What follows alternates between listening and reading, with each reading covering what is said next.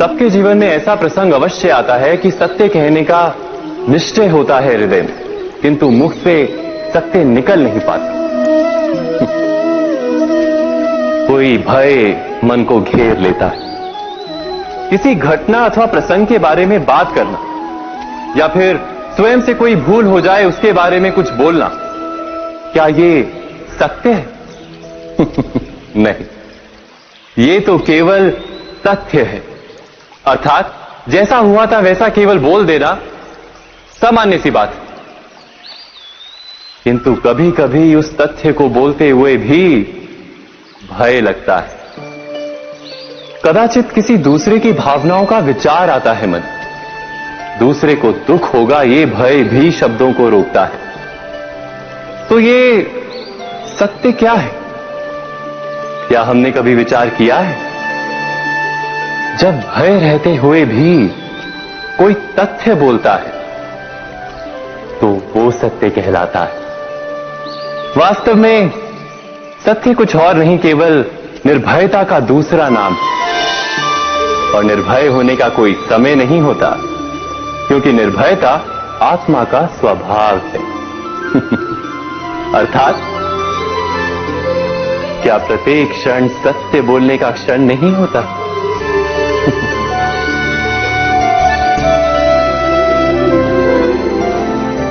विचार कीजिए। पिता सदा ही अपने संतान के सुख की कामना करते, उनके भविष्य की चिंता करते रहते।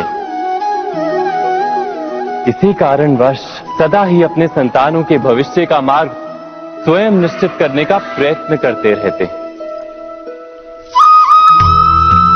जिस मार्ग पर पिता स्वयं चला है जिस मार्ग के कंकर पत्थर को स्वयं देखा है। मार्ग की छाया मार्ग की धूप को स्वयं जाना है, उसी मार्ग पर उसका पुत्र भी चले। यही इच्छा रहती है हर पिता की। निसंदेह, उत्तम भावना है ये। किंतु तीन प्रश्नों के ऊपर विचार करना हम भूल ही जाते हैं। कौन से प्रश्न? प्रथम प्रश्न क्या समय के साथ प्रत्येक मार्ग बदल नहीं जाते?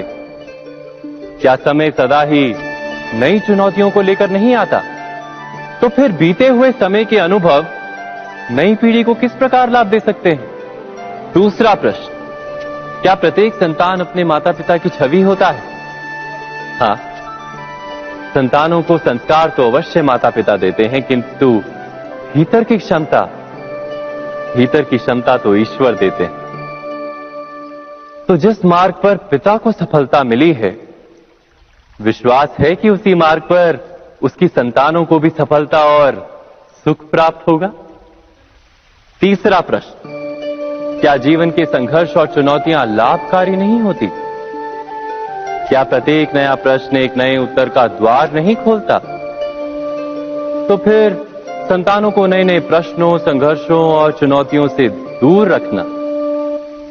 ये उनके लिए लाभ करना कहलाएगा या हानि पहुंचाना?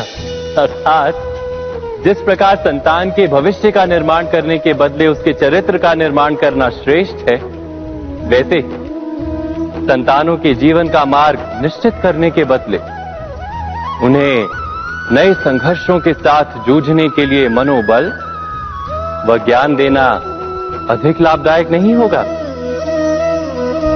स्वयं विचार कीजिए। निर्णय के क्षण में हम सदा ही। किसी अन्य के सुझाव, सूचना, मंत्रणा या परामर्श को आधार बनाते हैं। और हमारे भविष्य का आधार हमारे आज लिए गए निर्णय के ऊपर होता है। तो क्या हमारा भविष्य किसी अन्य के परामर्श, किसी अन्य के सुझाव का फल है? क्या हमारा संपूर्ण जीवन किसी अन्य की बुद्धि का परिणाम? क्या हमने कभी विचार किया है? सबका अनुभव है कि भिन्न भिन्न लोग एक ही स्थिति में भिन्न भिन्न परामर्श देते हैं। मंदिर में खड़ा भक्त कहता है कि दान करना चाहिए। और चोर कहता है, यदि अवसर मिले तो इस मूर्ति के श्रृंगार चुरा धर्म से भरा हृदय धर्ममय सुझाव देता है और अधर्म से भरा हृदय अधर्म का परामर्श देता है। धर्म में सुझाव का स्वीकार ही मनुष्य को सुख की ओर ले जाता है। किंतु ऐसे परामर्श का स्वीकार करना तभी संभव होता है जब हृदय में धर्म अर्थात किसी का सुझाव अथवा परामर्श स्वीकार करने से पूर्व स्वयं अपने हृदय में धर्म को स्थापित करना क्या आवश्यक नहीं? स्वयं विचार कीजिए। दो व्यक्ति जब निकट आते हैं तो एक दूसरे के लिए सीमाएँ और मर्यादाएँ निर्मित करने का प्रयत्न अवश्य करते हैं। हम यदि सारे संबंधों पर विचार करें तो देखेंगे कि इन सारे संबंधों का आधार यही सीमाएँ हैं जो हम दूसरों के लिए निर्मित करते हैं। और यदि अनजाने में भी कोई अन्य व्यक्ति इन सीमाओं को तोड़ता है तो उसी क्षण हमारा हृदय क्रोध से भर जाता है। इन सीमाओं का वास्तविक रूप क्या है? क्या हमने कभी विचार किया? सीमाओं के द्वारा हम दूसरे व्यक्ति को निर्णय करने की अनुमति नहीं देते। अपना निर्णय उस व्यक्ति पर थोपते अर्थात किसी की स्वतंत्रता का अस्वीकार करते हैं हम। और जब स्वतंत्रता का अस्वीकार किया जाता है तो उसका हृदय दुख से भर जाता है। और जब वो सीमाओं को तोड़ता है तो हमारा हृदय क्रोध से भर जाता है। क्या ऐसा नहीं होता?